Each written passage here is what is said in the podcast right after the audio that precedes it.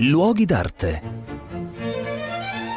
Un cordiale benvenuto da Marco Carminati. Sono mm, nella città di Pavia, mi trovo davanti al fiume che lambisce la città, il fiume Ticino, e voglio farvi la storia di un bellissimo ponte, che è il cosiddetto ponte coperto dall'aspetto medievale che attraversa il fiume proprio in questo punto. Come tanti ponti italiani, questo ponte è antichissimo. Intanto la città che oggi si chiama Pavia, in realtà al tempo dei Romani si chiamava Ticinum, proprio come il fiume, e il primo ponte che venne gettato sul fiume risale al tempo di Augusto. Oggi, quando il fiume è in secca, è possibile vedere i basamenti di questo, di questo ponte proprio nell'alveo del fiume.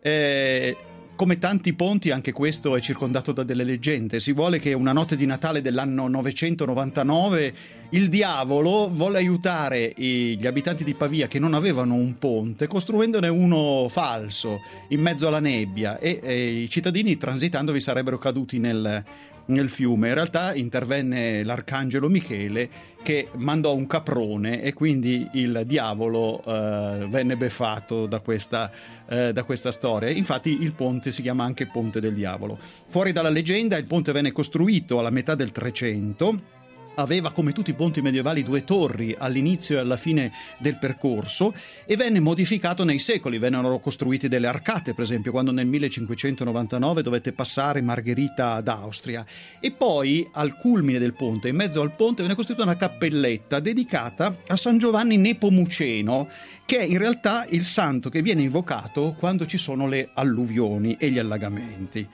Questo ponte ha subito dei gravissimi danni durante la seconda guerra mondiale, è stato colpito e in gran parte distrutto al punto che nel 1948 si decise di completamente abbatterlo. Quello che noi vediamo oggi è il frutto di una ricostruzione, una trentina di metri più distante dall'originaria campata.